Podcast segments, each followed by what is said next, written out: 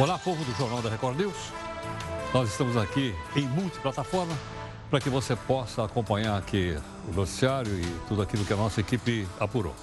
Quero lembrar que tem o aplicativo Play Plus, se você quiser ver no celular, pode ver o vivo ou pode ver as edições que você julgar que devem ser feitas. Tudo bem? Bom, como você já sabe, nós temos um anti-herói aqui. A Assembleia Legislativa aqui de São Paulo, né, a Assembleia, ela, o que, que ela fez? Ela resolveu gastar 40 milhões de reais em publicidade. E, logicamente, o Faísca, que é o herói aqui do Jornal da Record News, apoia totalmente a gastança. Vamos gastar, diz ele aí. Vamos lá. Olha lá, aprenderam direitinho, diz aí ele lá, né, apoiando o pessoal. Uh, mas o que, que aconteceu aqui? Aconteceu o seguinte, ele, quando fez isso, recebeu o apoio de quem? Ele recebeu o apoio do PGG. PGG é o Partido dos Gatos Gatunos. Todos eles querem gastar a grana toda né? e querem então participar dessa gastança. 40 milhões de reais para fazer propaganda política. Agora, por que o PGG apoia? Ele apoia porque alguns membros lá do PGG são candidatos a prefeito o ano que vem. Então eles já estão aparecendo na mídia. Então eu pergunto para você agora, na sua opinião, você acha que órgão público precisa fazer propaganda com o imposto que você paga? Qual é a sua opinião? Mande aqui para mim através das mídias sociais aqui da nossa Record News, ok? Vamos dar uma olhadinha aqui no nosso portal r7.com, onde tem também lá a live. Todo dia, 6 e 15 da tarde, tem um podcast. Bolsonaro autoriza o uso de Forças Armadas na Amazônia Legal. Atenção aqui, ó. Veja o que está escrito aqui. Amazônia Legal não é só no Amazonas, não. Fora também, vários outros estados da Federação Brasileira, para a gente né, ir aprendendo. Veja agora outras notícias para você saber de fato em que país você vive. Como acabei de dizer, Bolsonaro assina decreto e Forças Armadas ficarão 30 dias na região da Amazônia. Manifestantes fazem ato em defesa da Amazônia. O Acre decreta estado de emergência por causa do fogo. O Mercosul fecha mais acordo com países europeus. E o dólar sobe, fecha no maior patamar desde setembro do ano passado. Depois de descobrir que a Amazônia é maior que o Amazonas, o Jornal da Record News quer saber por que, que deram esse nome para o estado do norte do Brasil. A NASA afirma que o número de queimadas está na média dos últimos 15 anos deve estar sobrando dinheiro na Assembleia Legislativa de São Paulo. fora do normal. Vão torrar 40 milhões de reais em publicidade. Como é que é? Será que é para aprimorar a imagem das excelências que vão se candidatar a prefeito no ano que vem? Alô, paulistas, quer saber a situação financeira da sua cidade? Hoje vamos mostrar o link para você saber se ela está no bico do corvo das contas públicas. Você se lembra da tragédia de Suzano?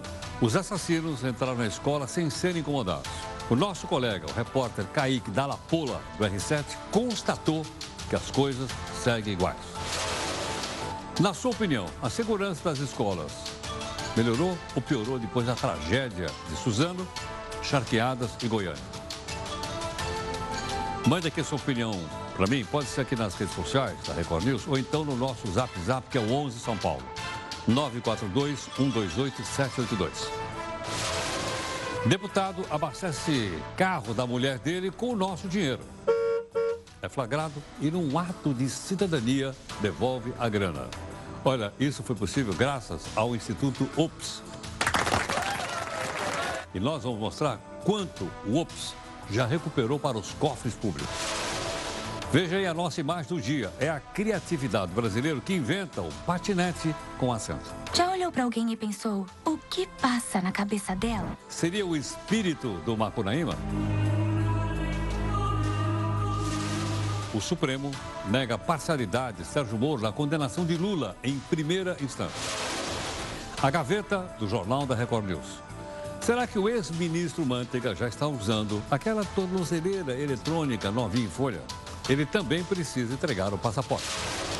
Mais uma etapa da Operação Lava Jato determina busca e apreensão contra ex-presidente da Petrobras e do Banco BTG Pactual.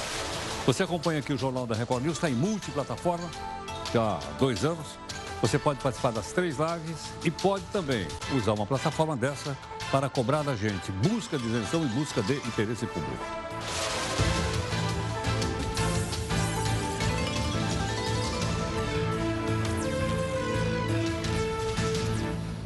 Olha, a partir de segunda-feira, a nossa live vai passar das 5 para 6 da tarde. A gente tem feito todos os dias, 5 da tarde, fizemos hoje também com a participação da, das nossas convidadas, está aí a Júlia e também, também a Jéssica. Né?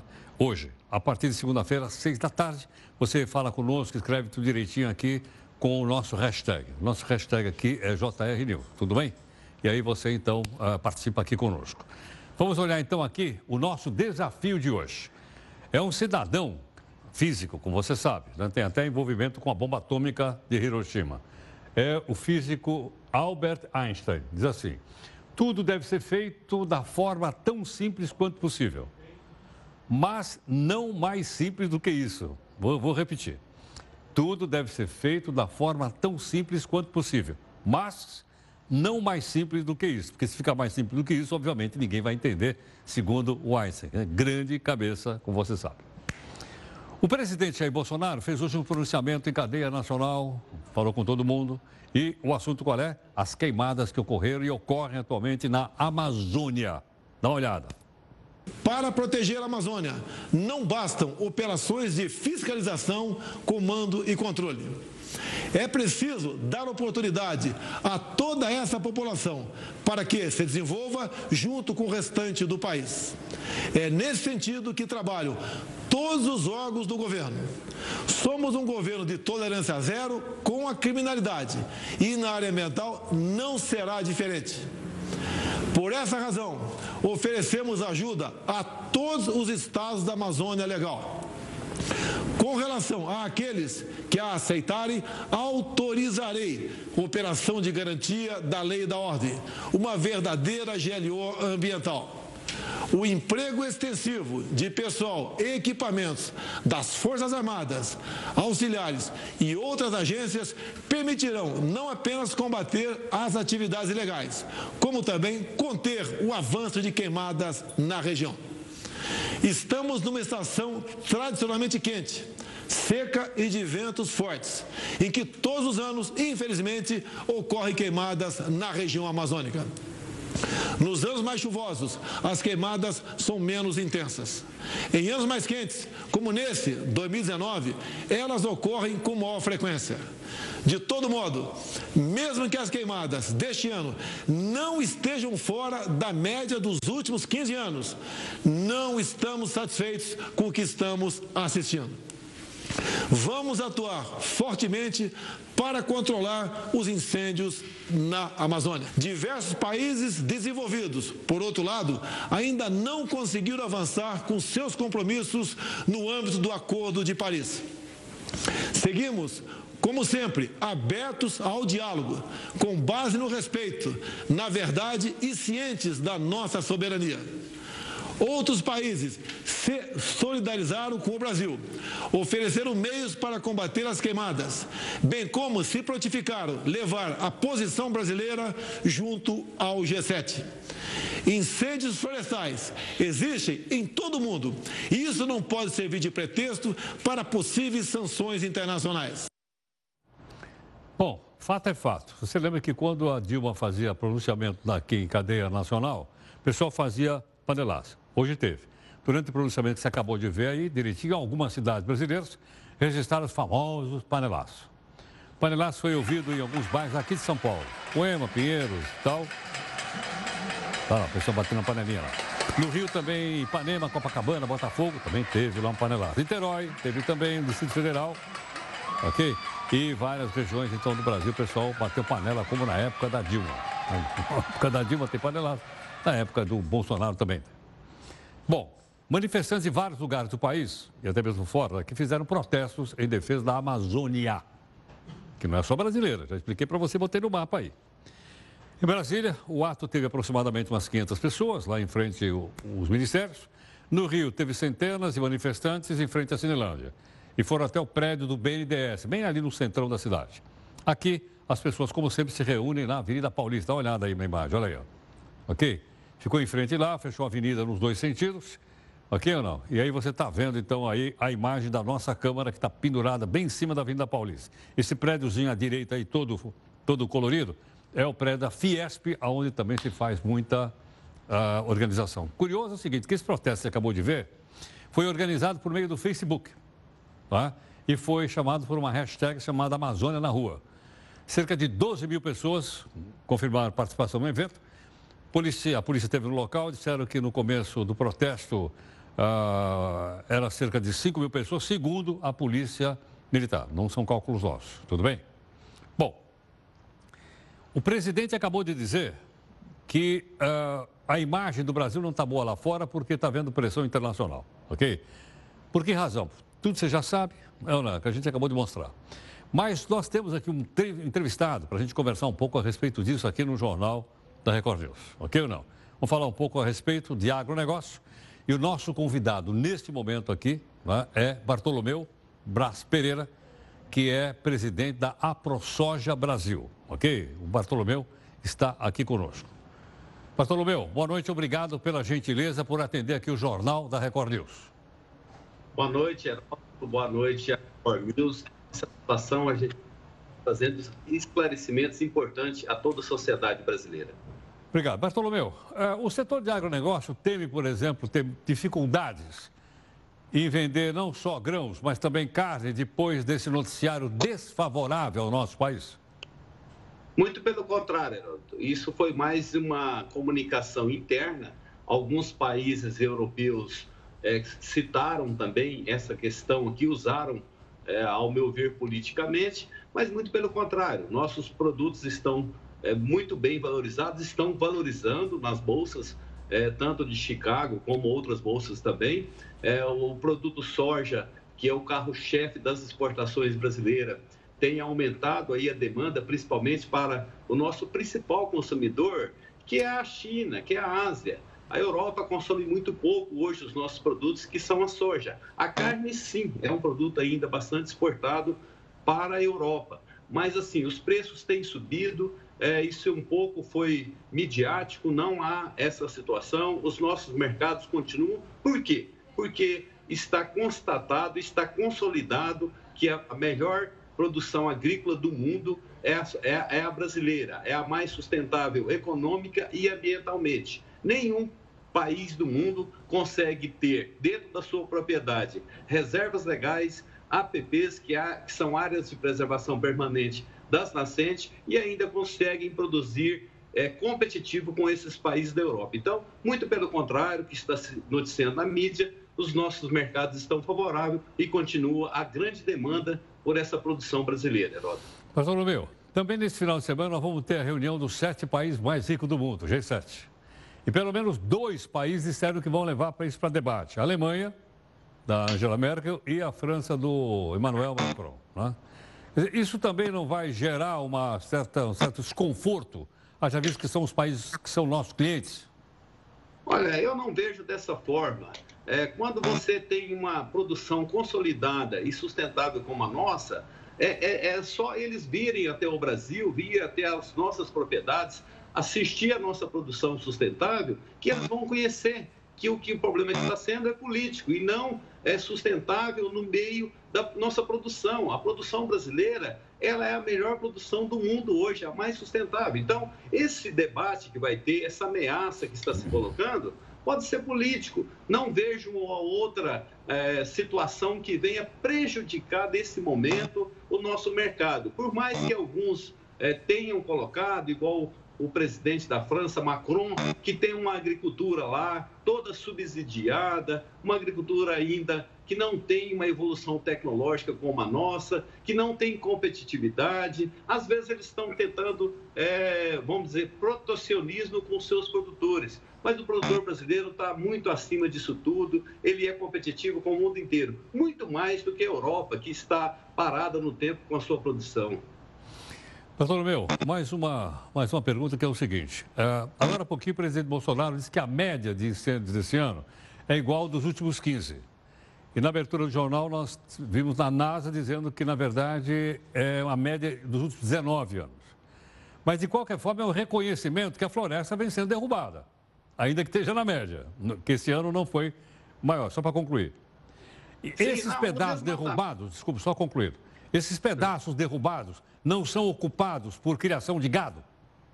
Olha, é, nós temos que entender, Heródoto, que a população não entende que nós temos um código florestal aqui no Brasil, onde, dependendo, dependendo do, do bioma, de 20% a 80% são protegidos dentro das propriedades privadas dos produtores rurais.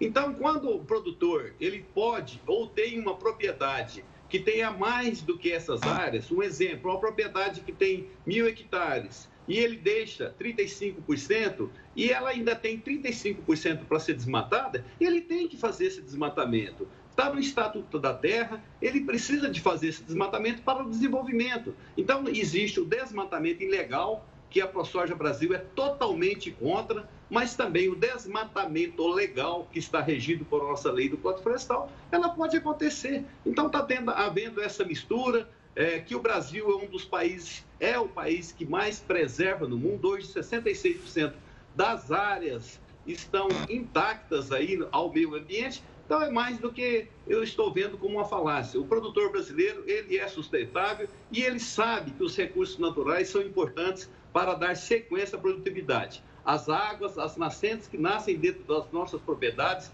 são protegidas e, e terão gerações futuras que vão beneficiar disso. Agora, Bartolomeu, então como é que a gente explica tanta manifestação? Você, viu agora um pouquinho.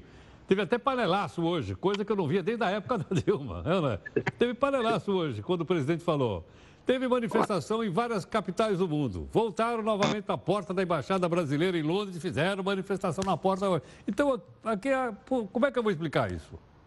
Olha, é uma explicação que a gente pode ver que é mais ideologia e política. Nós estamos num sistema de governo que está mostrando a nossa realidade. E é uma realidade do Brasil, não é uma realidade trans, é, mostrada por ONGs, enfim, por outros organismos. Hoje nós temos a Embrapa Territorial, que tem mostrado um trabalho muito importante através de, de imagens de satélite e confirmada pela NASA.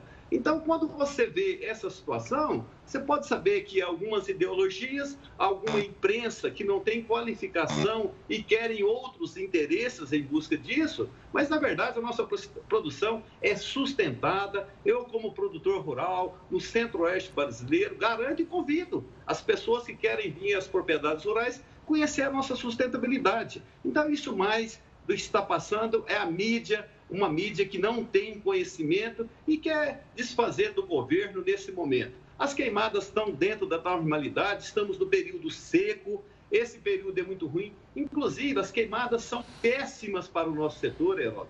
O principal ponto nosso é o plantio direto na palhada. A palhada ela serve de adubação para as próximas lavouras, segura micro-organismo. Então, isso nos ajuda a diminuir a adubação.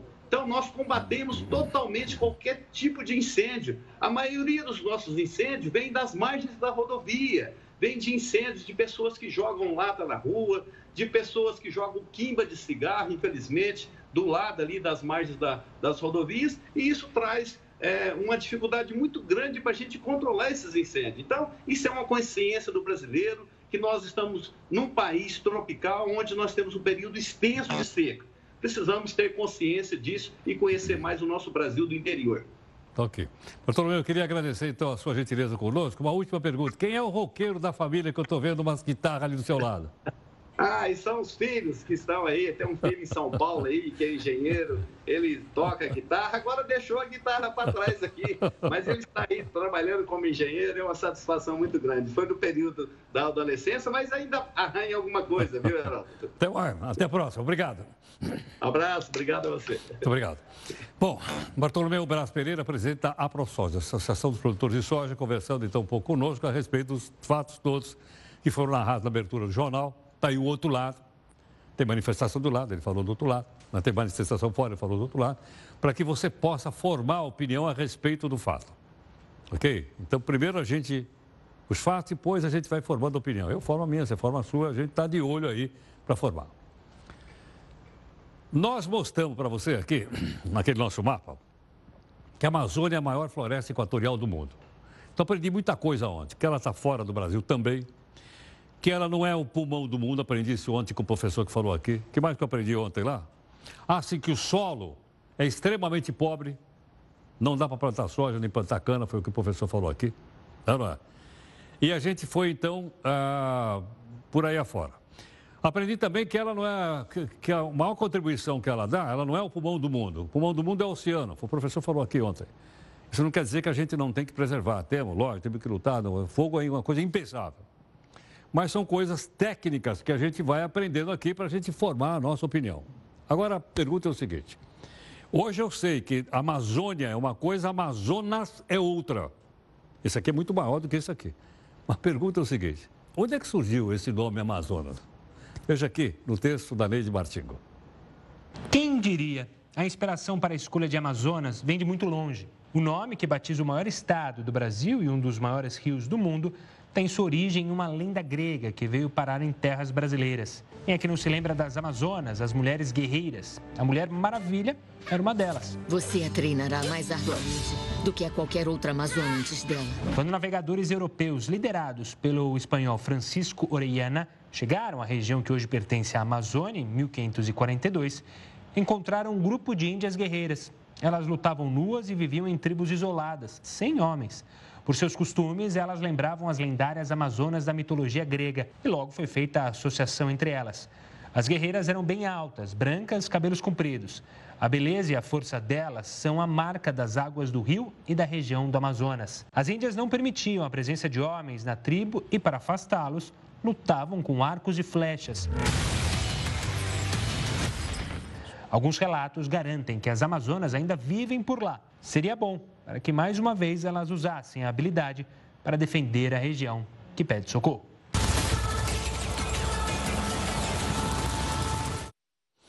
Bom, entre os assuntos de hoje, na nossa primeira live, estamos perguntando para você.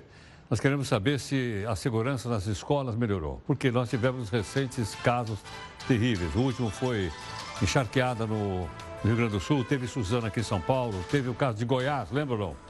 E outros. Você opina agora aqui na nossa live.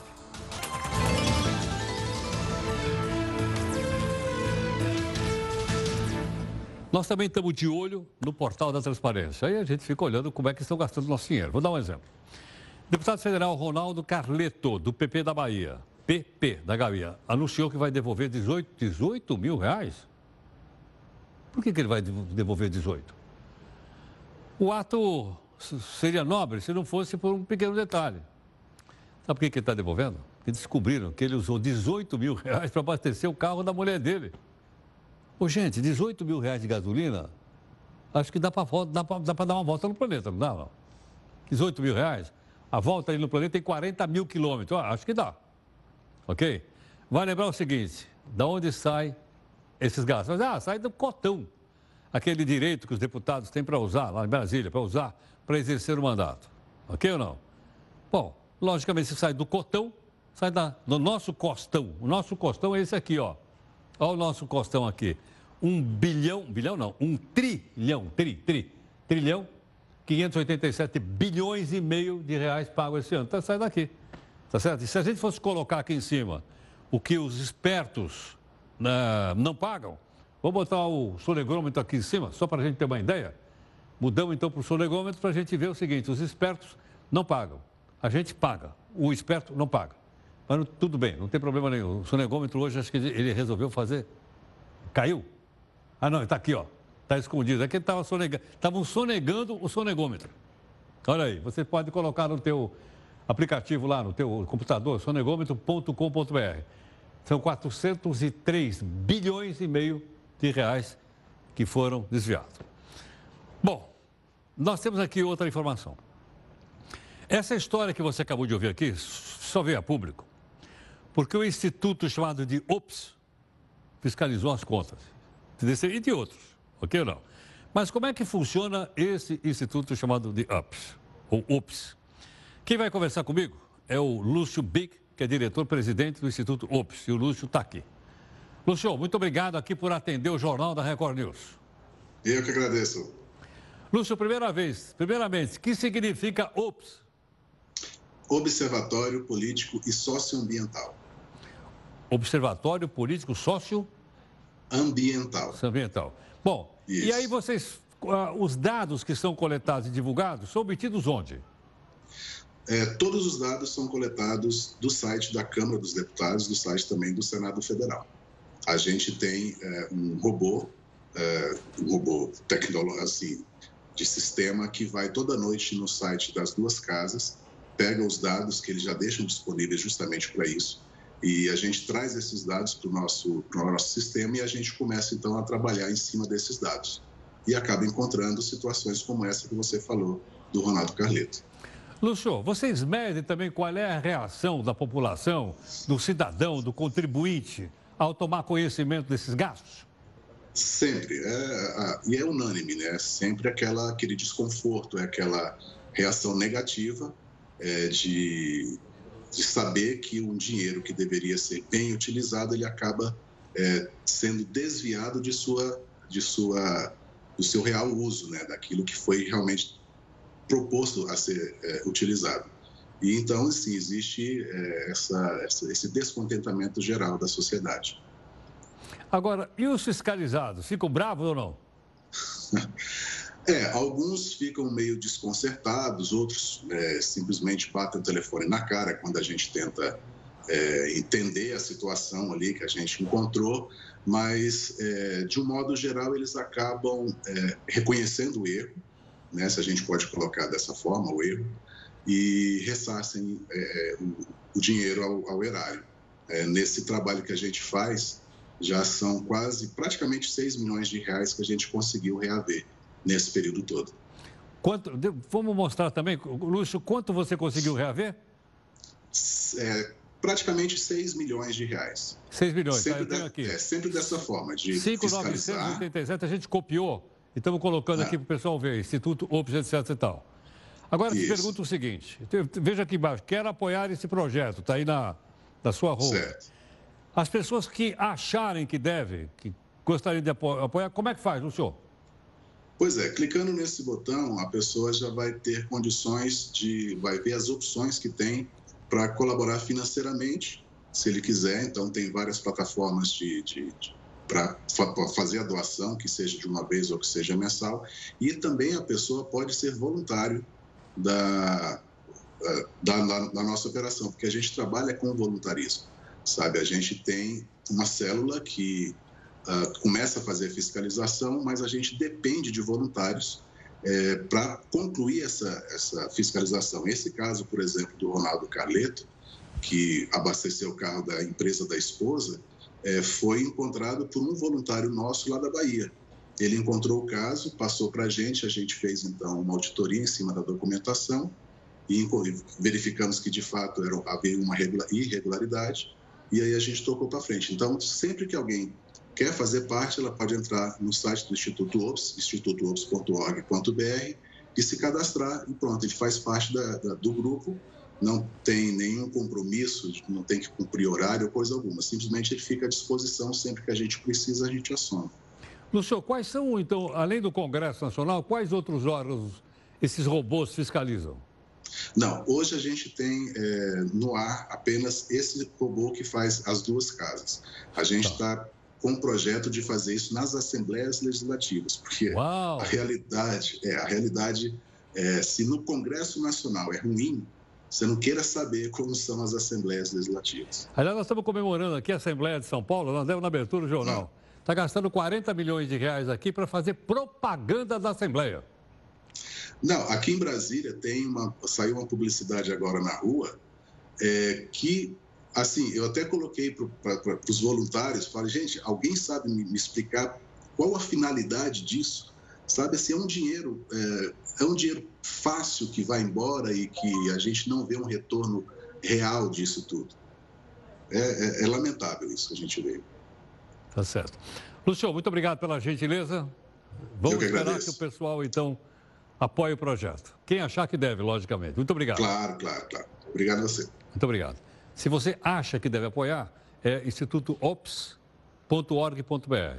Aí você vê se esse OPS, esqueci, OPS quer dizer, o que quer dizer OPS mesmo? Operação Pega Safado, é isso ou não? Ops pode ter, ter várias interpretações, certo ou não? No bom sentido. Bom, ontem a gente mostrou aqui para você que apenas 20 municípios, olha só, vai ter eleição para prefeito ano que vem. 20 dos 644 municípios de São Paulo estão com as contas. Não, só 20 tá, tá bom. Quem, quem é que disse isso? O Tribunal de Contas do Estado. Ok ou não? Bom, se você mora em São Paulo, até tentei mostrar ontem aqui, infelizmente eu não consegui. E quer saber como é que está a situação da grana na sua cidade, o que, que o prefeito fez com o seu dinheiro, para o bem e para o mal. Tem gente que saiu bem, tem gente que não foi, só 20 está equilibrado. Você entra aqui no mapa. Hoje nós temos uma pena. Está tá na tela o link. Onde é que está o link aqui? Ah, tá na nossa telinha aí está o link, né? Aí o pessoal entra no link. Aí o que, que ele faz? Ele passa o mouse aqui no, na cidade dele. Esse aqui é município, né? Um município, dois, três, quatro, não, tem 644. Olha a quantidade. Dá para clicar um deles ou não? É possível? Então vamos. Eu nem sei que município é esse. Clica lá, vamos ver o que acontece para a gente abrir. Vê se a gente consegue abrir esse, esse aqui só para a gente ter uma ideia. Ah, tá aqui, tá aqui, ó. É esse ou não? Santa Rita do Passa Quatro, é esse, né? 10 alertas, três tipos de alerta, quadrante vermelho. É esse aqui. Então você clica aqui ele mostra. São caros e tal. Eu conheço os dois, são belos municípios. Mas aí, quando a gente abrir, Piracicaba. Opa, o Piracicaba, que eu adoro toda aquela música de Piracicaba. E vai por aí afora. Ah, tá aqui, ó. Aí você pode estar tá lá, documento direitinho e tal, para você avaliar. É, é? Então tem todos os dados interessantes aí, importantes para a gente poder acompanhar. Tudo bem? Então isso aqui é lá, Tribunal de Contas de São Paulo. Então a gente acompanha. Temos que acompanhar. É nossa grana. Se a gente não acompanha, os caras falam o que quer. Bom, o governo anunciou uma lista com nomes de algumas empresas que vão ser privatizadas. Ok ou não? E você, inclusive, já opinou aqui se isso é bom ou é ruim para o país. Ok ou não? Mas, Gustavo, o que é que essas privatizações representam? Diz aí, Gustavo. Olá, Heródoto. O tema divide opiniões, viu? Uma pesquisa do Datafolha, divulgada no final do ano passado, apontou que 7 em cada 10 brasileiros eram contra privatizações. Em contrapartida, existem especialistas contra e a favor da ideia. É aí que surgem as dúvidas. Será que o Brasil tem estatais demais? Ao todo, são 138 empresas estatais federais. A Organização para a Cooperação e Desenvolvimento Econômico fez um levantamento em 2015 com 39 países. E na época, o Brasil estava no quarto lugar com 134 estatais, atrás da Índia, que tinha 270 estatais, da Hungria com 370 e da China com mais de 51 mil. Mas o Brasil está num grupo de países em que as estatais têm um peso importante. O faturamento total é equivalente a cerca de 5% do PIB. Mas e aí, qual é o número bom de estatais? A verdade é que não existe um número ótimo para empresas públicas. O que importa mesmo é que tem um bom desempenho e boa governança. Isso também envolve o excesso de indicações políticas, que, claro, pode atrapalhar o andamento das empresas por causa da corrupção e do aparelhamento. Mas e os exemplos que já temos aqui no Brasil? O que aconteceu com as empresas que já foram privatizadas? Vou dar alguns exemplos. Apesar de ser uma empresa privada atualmente, a Embraer começou em uma iniciativa governamental foi mantida como estatal até 1994, quando acumulou uma dívida de 2 bilhões de dólares. A privatização veio como uma das poucas soluções possíveis e surtiu efeitos positivos. No segundo trimestre desse ano, a Embraer lucrou 26 milhões de reais. Outro exemplo é a mineradora Vale. Após a privatização em 1997, a empresa aumentou o lucro em quase 50% mas também existem pontos negativos. No caso da Vale, por exemplo, as críticas surgem em torno dos desastres ambientais causados por duas barragens pertencentes a ela. Para muitos, esse seria um reflexo negativo da gestão pela iniciativa privada. Isso porque o modo de gerenciar é mais voltado para cortar custos e ganhar lucro. E a parte de garantir condições de segurança é deixada de lado. E quando a privatização não funciona? Existem vários casos em que a empresa volta a ser administrada pelo setor público. Entre 2000 e 2017, o mundo viu pelo menos 835 casos de remunicipalização, especialmente no que se diz respeito a empresas voltadas para a distribuição de energia, água e esgoto. Em 2017, a cidade de Itu, aqui no interior de São Paulo, passou por algo parecido. Após 10 anos sendo administrado pela iniciativa privada, o serviço de saneamento voltou para as mãos da prefeitura. E por último, a maior dúvida: ter estatais é bom ou ruim para a economia? Existem muitos casos inspiradores e ao mesmo tempo diferentes, Heródoto. Entre as economias desenvolvidas, há desde países onde as estatais são de grande peso, como é o caso da Noruega e de Singapura, até aqueles onde as empresas públicas são escassas, como os Estados Unidos. O importante é entender que não existe um único modelo de sucesso e que não dá para colocar as estatais como as vilãs e as privadas do outro lado, como as verdadeiras mocinhas. O importante é sempre monitorar a qualidade do serviço. Olha, você viu aqui agora que foi dito que a China tem 51 mil estatais. Isso é errado, botaram 51 mil. A explicação é o seguinte: a China tem 51 mil estatais porque a China é um país comunista. Eu não estou dizendo que só país comunista tem estatal, não. País capitalista também tem estatal. O Brasil é um país capitalista tem estatal. Há outros países do mundo que são capitalistas têm estatal. Mas é que a China é completamente estatizada. A maior parte das empresas, a iniciativa chamada privada, ela fica com a parte menor. A parte maior sempre está na mão do governo chinês. Daí o nome, de, daí a ideia de 51 mil empresas estatais na China. Okay? E o regime é um regime comunista, politicamente ele é comunista, mas na base ele é capitalista. Ok? Ele, ele, é, são dois sistemas que convivem simultaneamente. Até onde vai isso aguentar, não sei. Não é, mas a China, não esqueça que é a segunda potência hoje do mundo. Bom, você opina aqui na nossa segunda live do Jornal da Record News, ok? Vamos para a sua opinião.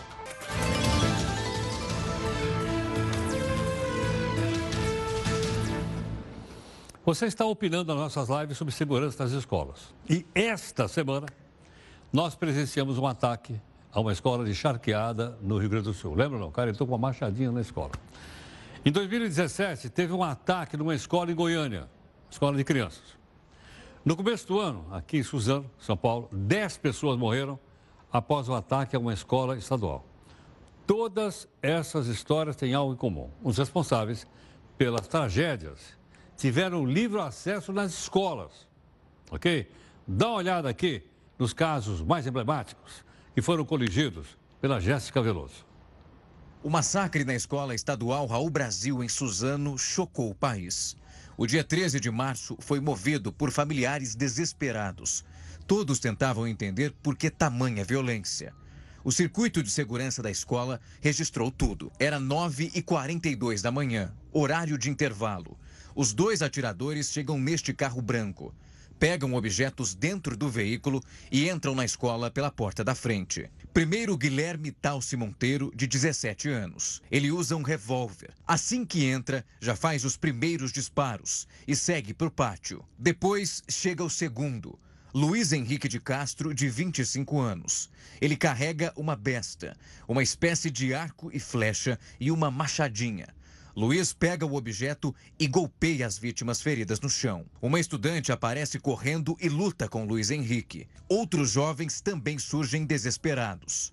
Eles são atacados com machado. Alguns ouvem os disparos e conseguem escapar pelo mesmo acesso por onde os adolescentes entraram na escola. Outros tiveram que pular o muro para sair do colégio. Mais de 400 estudantes estavam em aula quando os assassinos invadiram a escola. Ao todo, 10 pessoas morreram. O tio de um dos atiradores também foi morto. Ele levou três tiros antes de os rapazes chegarem à escola. Dentro do colégio, as primeiras vítimas foram a coordenadora pedagógica Marilena Ferreira e uma funcionária, Eliana de Oliveira. Cinco alunos foram baleados e não resistiram. Após o massacre, os adolescentes se mataram. Depois do que aconteceu em Suzano, a Secretaria de Educação do Estado de São Paulo decidiu revisar a segurança de todas as 5.300 escolas estaduais do estado. Informação para você que está acompanhando aqui o jornal da Record News. Os casos de violência nas escolas são frequentes. Um deles aconteceu aqui na Grande São Paulo, em Suzano, onde morreram 10 pessoas. Será que depois de tanta violência, a segurança nas escolas ela foi reforçada? Quem está aqui conosco hoje e vai nos ajudar a responder essa pergunta é o Kaique Dallapola, repórter do nosso portal aqui, o R7.com, e ele está gentilmente aqui conosco. Kaique, muito obrigado por ter vindo aqui no jornal. Bem-vindo aqui. Obrigado pelo convite. Kaique, me conta o seguinte: qual foi a pauta que você foi fazer numa escola, uma escola estadual aqui em São Paulo? Então, a gente saiu daqui da, da redação, eu saí com o intuito de, de encontrar o que acontecia em uma escola pública da periferia de São Paulo. E aí fomos para o Grajaú. Grajaú é na região sul de São Paulo. É, no uma região bem distante do sul. centro, né? É ah. isso.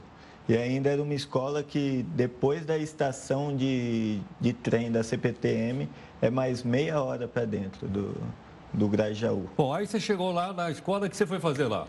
Então, a gente foi depois de ver alguns casos de violência e crimes em escolas e fomos procurar ver se conseguia encontrar algo nesse sentido.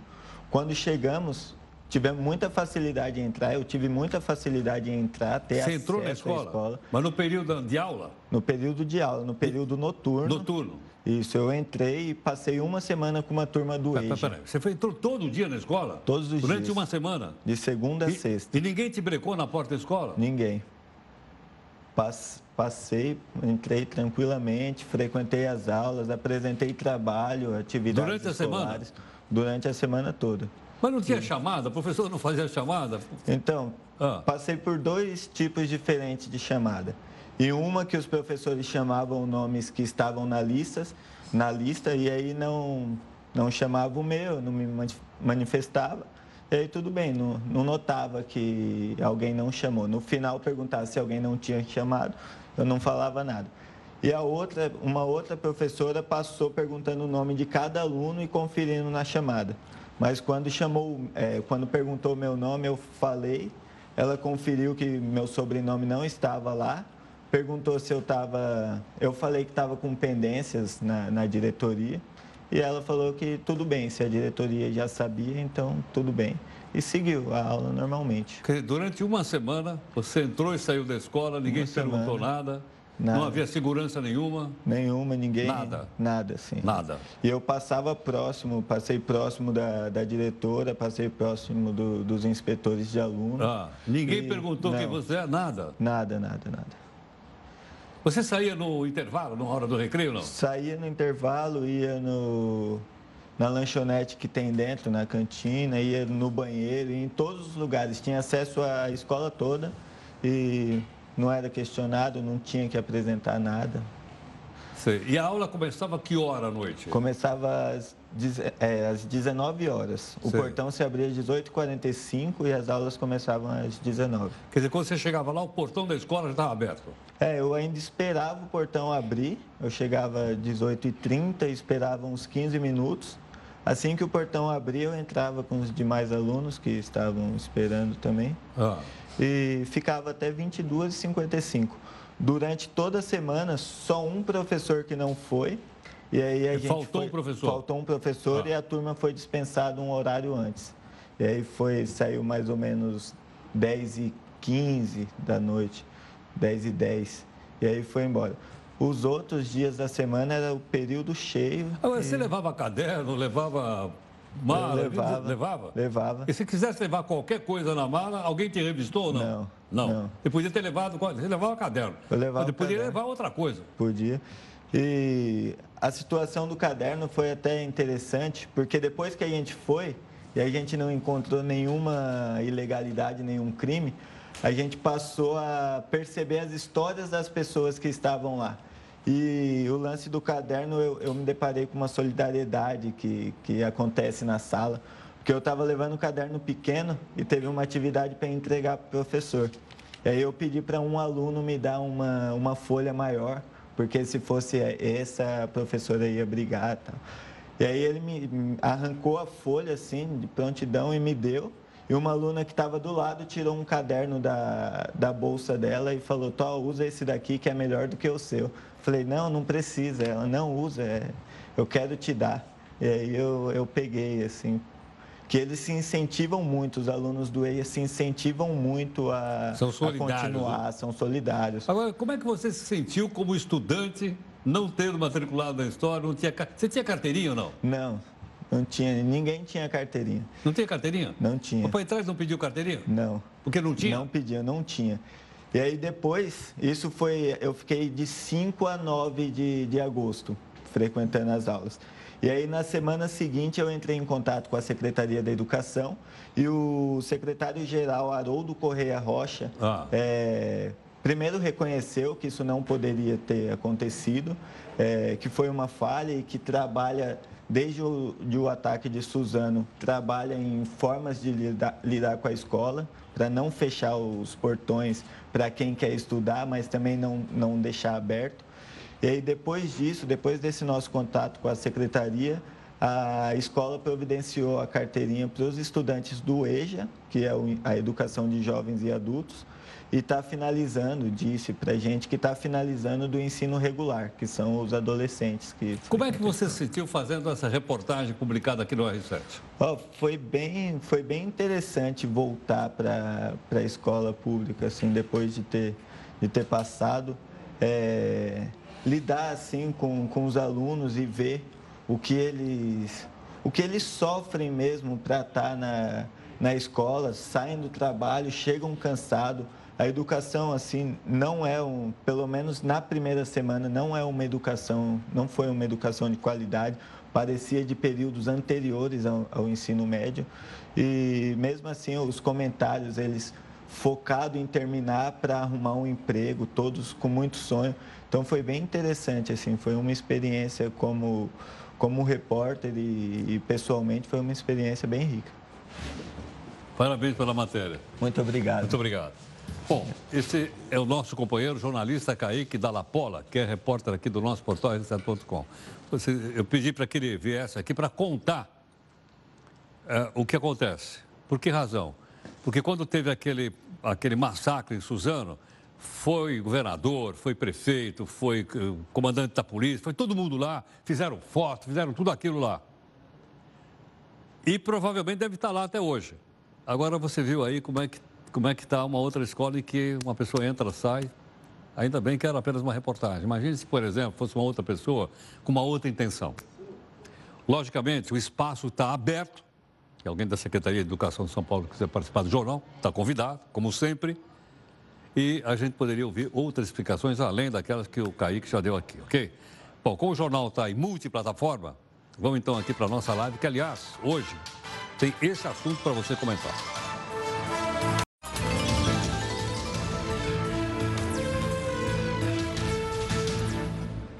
Estudo feito com imigrantes de 163 regiões do mundo e mostrou quais são os lugares melhor para se viver.